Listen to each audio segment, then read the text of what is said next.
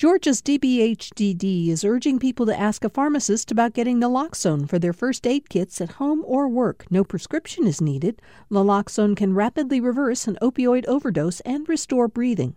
Opioidresponse.info.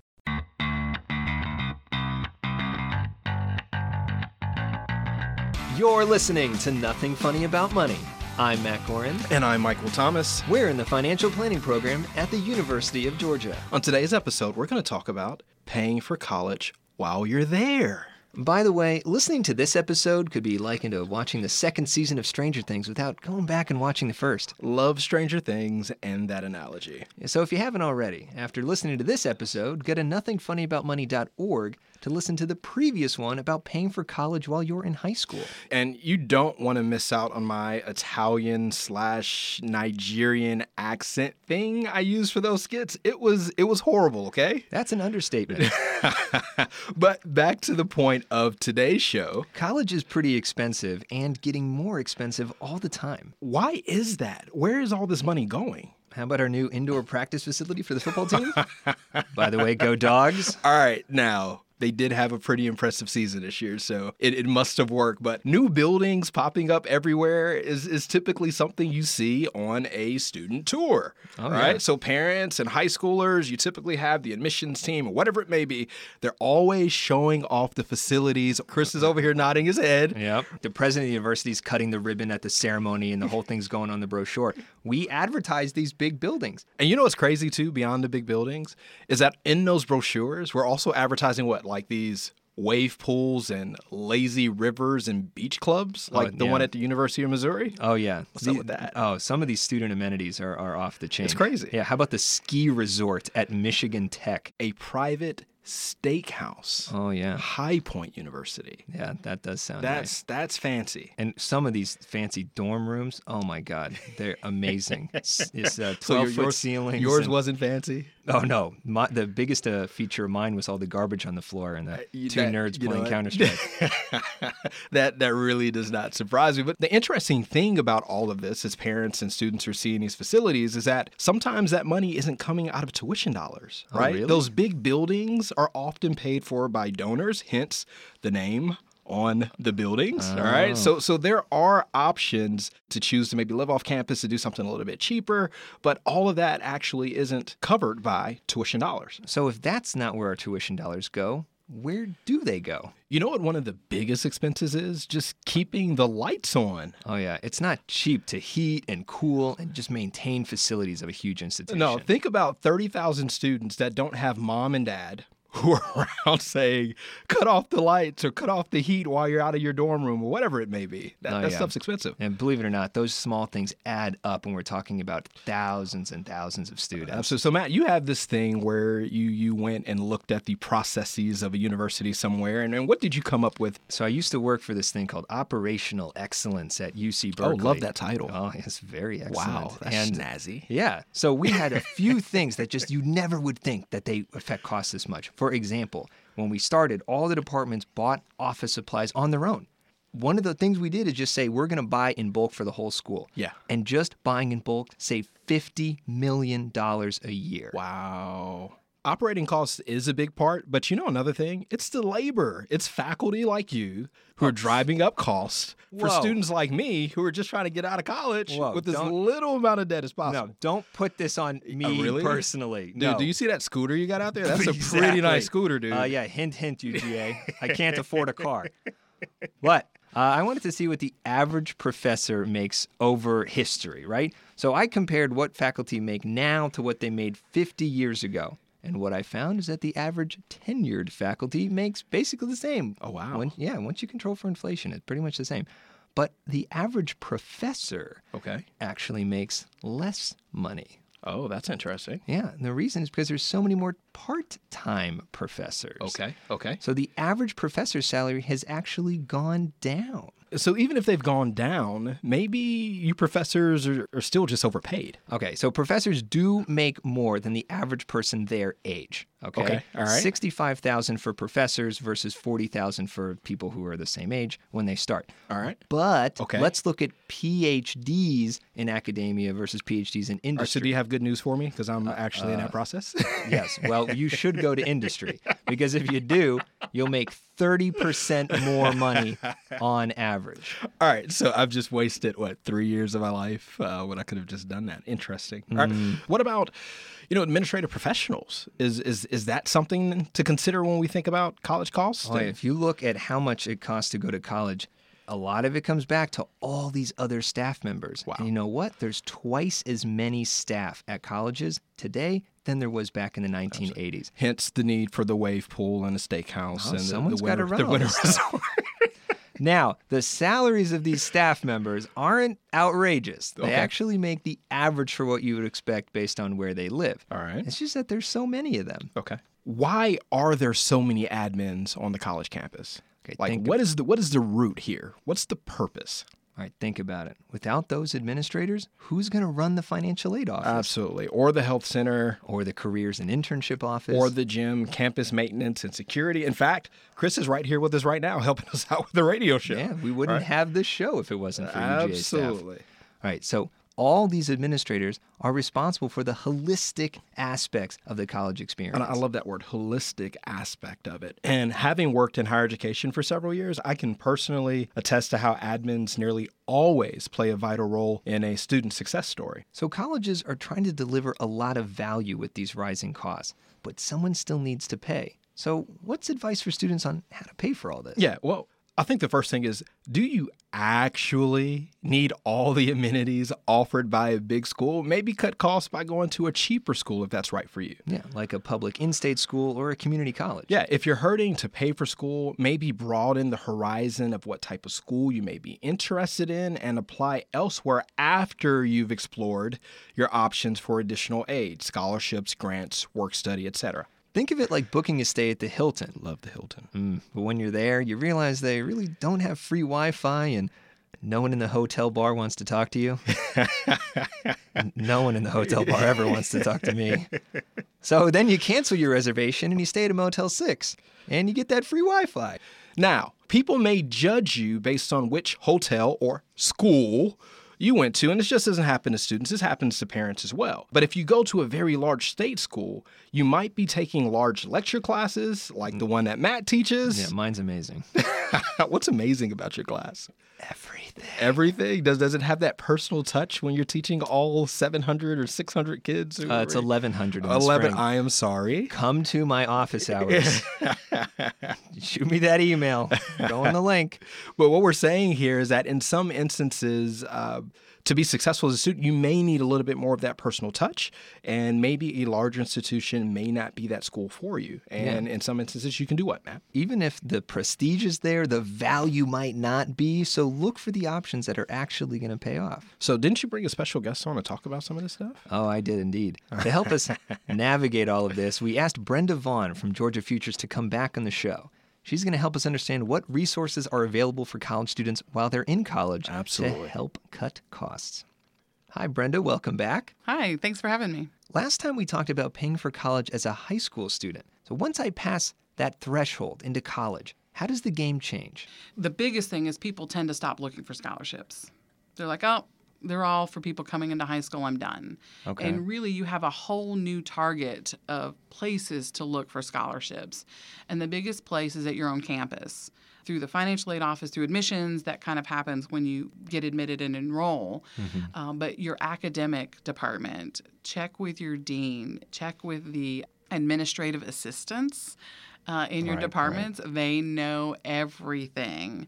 Um, you can apply for federal work study, which is a part time job on campus.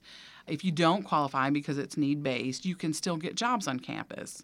Get a job in the department your school is in. So if you're in family consumer sciences, see if you can get a part time job within that department because once the people and the faculty and the dean and everyone know who you are and you're networking, they're going to be more likely when they hear of a scholarship or a paid internship. oh, sure. They're going to be, I know exactly the person that needs this. There's some myths, I think, about the financial aid office, and, and I think I had these when I was an undergraduate. One of them I shouldn't even bother wasting my time with financial aid because my family makes a lot of money. Mm-hmm. Mm-hmm. I don't have any need.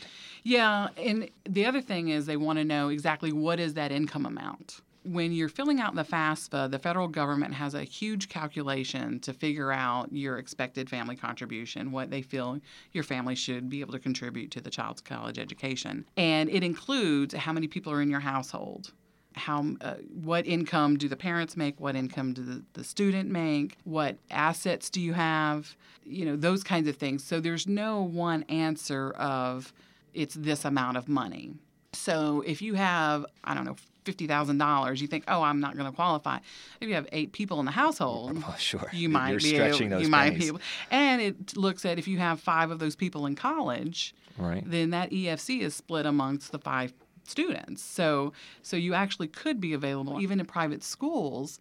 They have money to give campus aid and you may be high in your income but you may not be as high as everybody else that you're in in the school with Right. so therefore fill it out and see what happens You still qualify for the need based. uh, based on the campus right, not right. on federal aid Okay, so fafsa.gov, fill out the FAFSA. That Mm-hmm. opens you up for the need based aid. And how about the merit based aid? So the merit-based scholarships, all of that you're going to have to find on your own. Now, I don't have the magic key of the exact scholarship that fits you, um, Right. You know, and that's what I get a lot. Well, I'm I'm in nursing or I'm in such and such, and which one? I, there are so many. Um, there are many different websites. One is FinAid, F-I-N-A-I-D dot com. FastWeb, F A S T W E B dot com. College Board has some scholarship searches. GAFutures.org has scholarship searches. So there's many different places you can look for it, uh, but you have to take time to do it. And a lot of times I tell seniors, find two a week, just Sure. two a week, and apply for them. Because they're so similar. And when we're thinking of college students in the financial aid office, do you have a biggest mistake you see people make? leaving without actually understanding. One of the things that I think we in the office need to step back sometimes and think, you know, this is the first time the student has been through this process and we need to mm-hmm. take more time to explain it. So when we go through and explain it really fast, like you should know what every acronym we're saying means, ask us to stop and just say, I really don't know what EFC means. Right. Can you explain that to me? Because if you can stop us to explain it better for you to understand, it's going to be better for you because number one, you're going to know if you have other choices. And then number two, typically on like Friday afternoons or Monday morning, we get the student that mom said you were supposed to go by the financial aid office or you forgot to go by the financial aid office. So you can better explain to your mom or your parent what they want to know. And then you don't have to keep hearing from them. But I think it's so important for parents to actually give the student that responsibility. And that's great advice, I think, not just for student financial aid, but for the whole college process. Mm-hmm. Feel empowered, feel confident, um, and get the, the answers that you need. Absolutely. If the stuff sounds complicated, talk to the financial aid office. Absolutely, because it is. Yes, feel empowered to do that. Get the help that you need. If you're still in high school, then the Georgia Student Finance Commission, that's a great resource at gafutures.org. Brenda Vaughn, thank you again for coming on our show. Really much appreciate it. Absolutely. Thanks for having me. I absolutely loved that interview. Yeah, Brenda's great. Yeah, it's it's almost like, and bear with me here, the financial process represents the tunnels that the shadow monster was creating under Hawkins. Oh my God. And Brenda is similar to Bob, right? Who comes mm-hmm. along and makes sense of the tunnel system, mm-hmm. which ultimately leads to closing the gate between an upside down and our world. Right? Right, like right. does that does that make sense? yeah, you're obsessed with Stranger Things. All right, yeah, I am. But all right, maybe that was a little bit of a stretch. But my point is that navigating the financial aid process can feel somewhat like a maze. Now, let's say you've taken all this advice and you've done everything you can do to cut costs. What if it's not enough? Well, then you may be looking at student loans. Heck no, what was that? Yeah, I just was saying student loans. Dude, this is gonna get old quick. I hope not, because we're talking about those things. Ah, geez, I didn't even say it that time. I know. We'll touch on the Subject? Good. We're in the clear after the break. You're listening to Nothing Funny About Money on WUGA Athens. 91.7 and 94.5 FM. I'm Matt Gorin. And this is Michael Thomas. Visit us on campus at the Aspire Clinic. Or online at nothingfunnyaboutmoney.org. Support for Nothing Funny About Money comes from UGA's Department of Financial Planning, Housing, and Consumer Economics, offering bachelor's, master's, and doctoral degrees on campus in Athens and Griffin or online. fhce.uga.edu.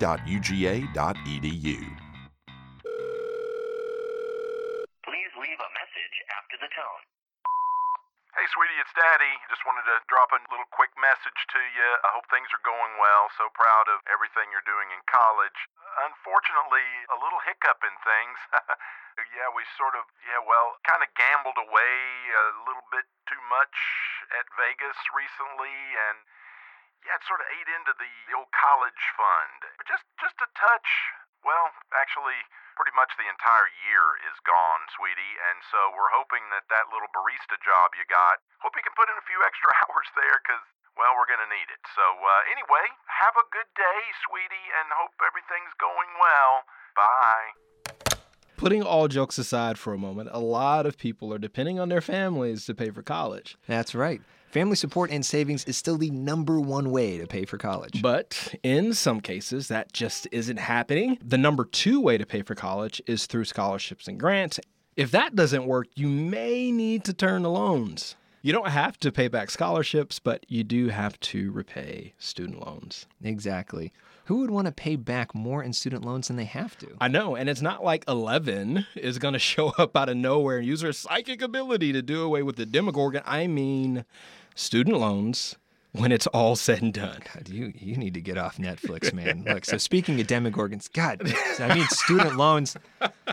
Dang, Mike. God, are we being paid for all these plugs? More and more people are depending on student loans to pay for college. If you're saying that more and more people are depending on student loans, and I know that you're a very objective person, Matt, mm-hmm. do you have some statistics on this? I'm sure you do. Oh, of course I do. All right, so yeah. what do we got? Student loan debt is the highest it's ever been, now surpassing even credit card debt. Wow. Yeah, 1.4 trillion dollars in the United States. All right, so what so what are we looking at when it comes to the uh, the average debt load for, for students and how that's impacting students. So that 1.4 trillion is spread over 40 million Americans. Okay. That's about one in four adults. Okay. And the average debt for people graduating now is over $36,000. Wow. This actually impacts the entire family. Some may call this the, the sandwich generation in, in many respects, especially for parents, because now you have parents who are taking care of older parents who are trying to pay back maybe student loans themselves and make a living, and then also are trying to help their, their sons and daughters. Even though parents are facing these competing demands, 70 98% of which said that they would do whatever they could to help their son or daughter afford college, which is including drawing down from the 401k, taking on a second job, uh, taking out a second mortgage, all of these different things, which right. is crazy when you think about it. Yeah, this can be a big problem for people who are really close to retirement. Absolutely. Pulling money out of those funds means then they don't have enough money to live on after they stop working, which then puts the burden back on their children. and, now, and who's going to pay for all of this? Yeah, because now we're in this cycle of that sandwich generation across time. All right, and in doing this, you know another thing that parents are doing? They're taking out Parent Plus loans.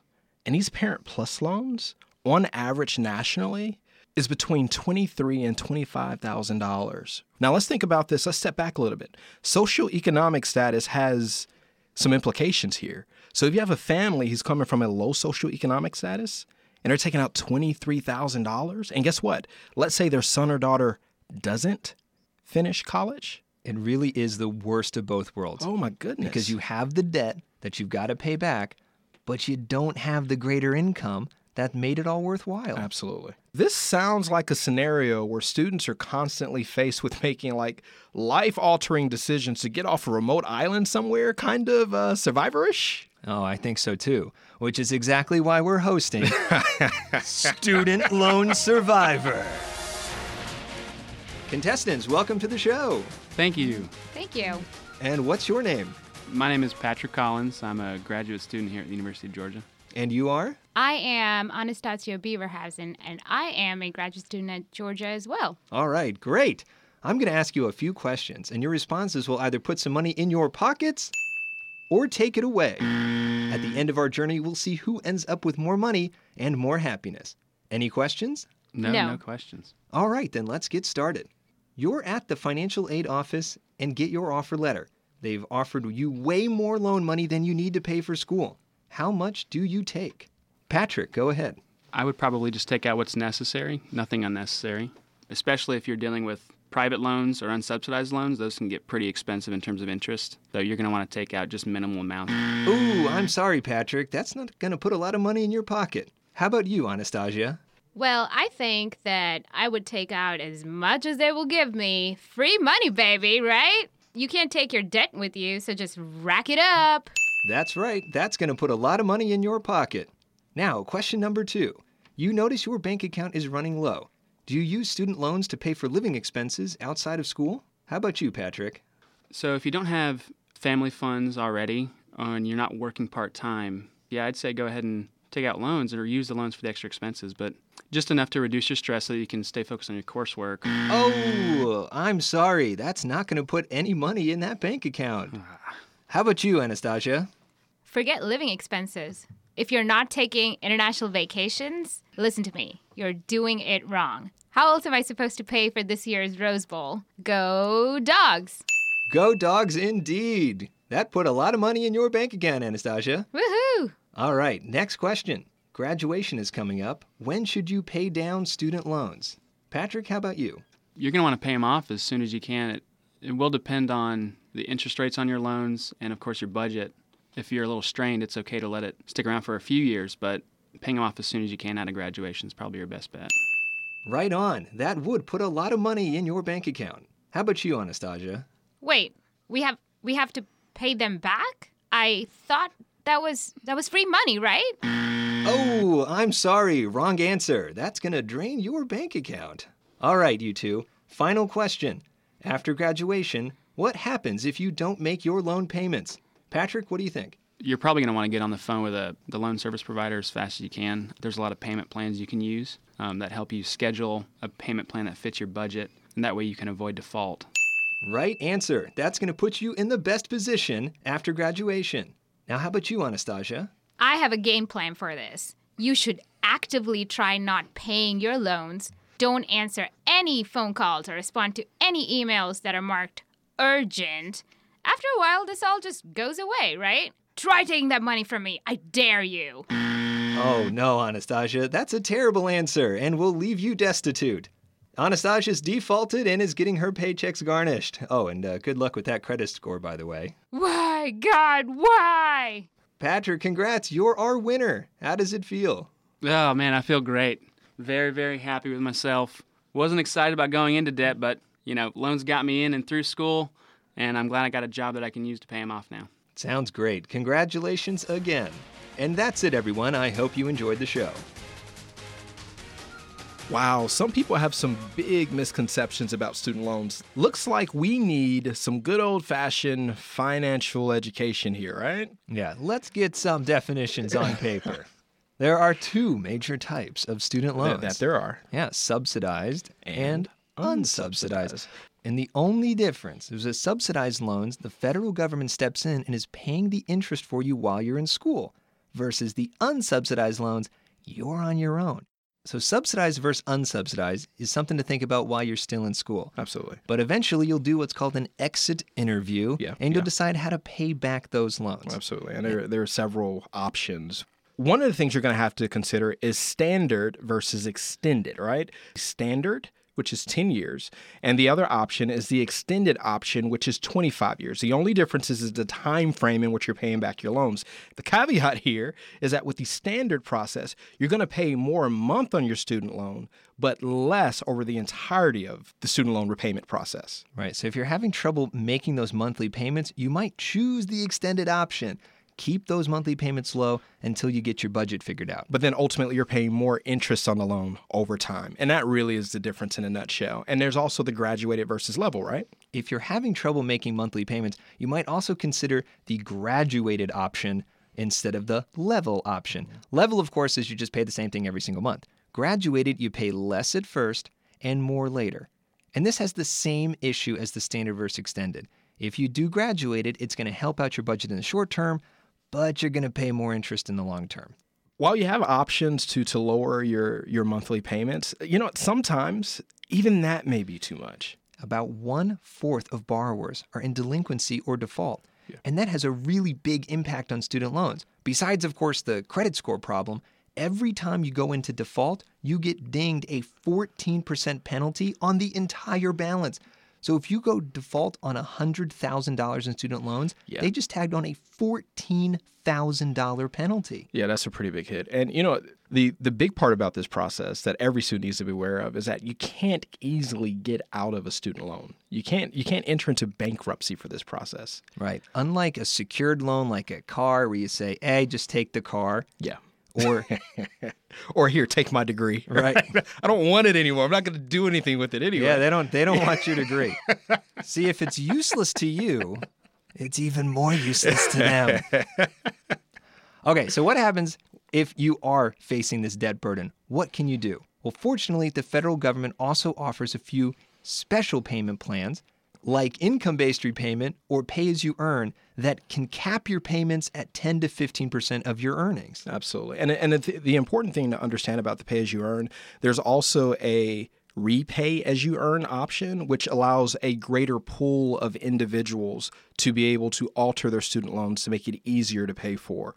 Now, keep in mind, these are federal protections, so be careful about private loans. You've got to check with your loan servicer for information. But student loan processors or servicers might not be super helpful for advice either, right, Matt? Oh, you might be talking about Navient. Yeah, the Navient scandal. Navient wanted to see borrowers pay the most amount of money in the least amount of time, no matter what the law said. I'm a, I'm a huge fan of CFPB, and they actually sued Navient for really not doing what was in the best interests of students who were calling these trusted service providers for those things, such as repay. It's important to contact your service loan provider but you also need to be mindful of what options are available to you and to ask for those things specifically. So if you can't talk to your service provider, get help. Speak to another advisor like us at the Aspire Clinic. Absolutely. And I, I promise you, if you do it, it'll save you a lot of time and a lot of stress throughout the process. And another thing that you can do is to take some time to review sites like federalstudentaid.gov. They even have an excellent YouTube page. So if you're not big on reading a lot of words, You can which- watch cartoons. You can watch cartoons and get the same exact information. It's out there. They're really thinking about you, okay? So utilize these services. You can also look at sites like studentloanhero.com Yeah. and finaid.org. Absolutely. There, there's so much information out there, Matt. But the, again, the point here is just make sure that you're educating yourself before you're just making a call and just trusting anyone. Because unfortunately, with this whole Navient thing, we have to go the extra mile to ensure that we're doing what's in the best interest of our listeners. So, all said, you do not have to wait until after you've graduated to start actively managing your debt load and thinking about your future self. If you're listening to all this financial mumbo jumbo and it's not doing it for you, think about your loans from a money and happiness point love of view. that. A good predictor of happiness is pay now, enjoy later. This is true whether we're talking about a credit card after the vacation or student loans after the fancy dorm room's just a memory. So, to the extent that you can, try to pay for college while you're in college. Is that it? Ah, I think so. Thanks again to Brenda Vaughn, Judge Johnson, and Aperba Banerjee. And thanks as always to our executive producer, Chris Shoup, and our audio engineer, Garrett Burke. Until next time, peace. You've been listening to Nothing Funny About Money. I'm Matt Gorin. And I'm Michael Thomas. This program is made possible by the College of Family and Consumer Sciences at the University of Georgia in cooperation with WUGA. For more information about our program, visit us online at nothingfunnyaboutmoney.org. Or need help? Get it! Visit us on campus at the Aspire Clinic. Thanks for listening.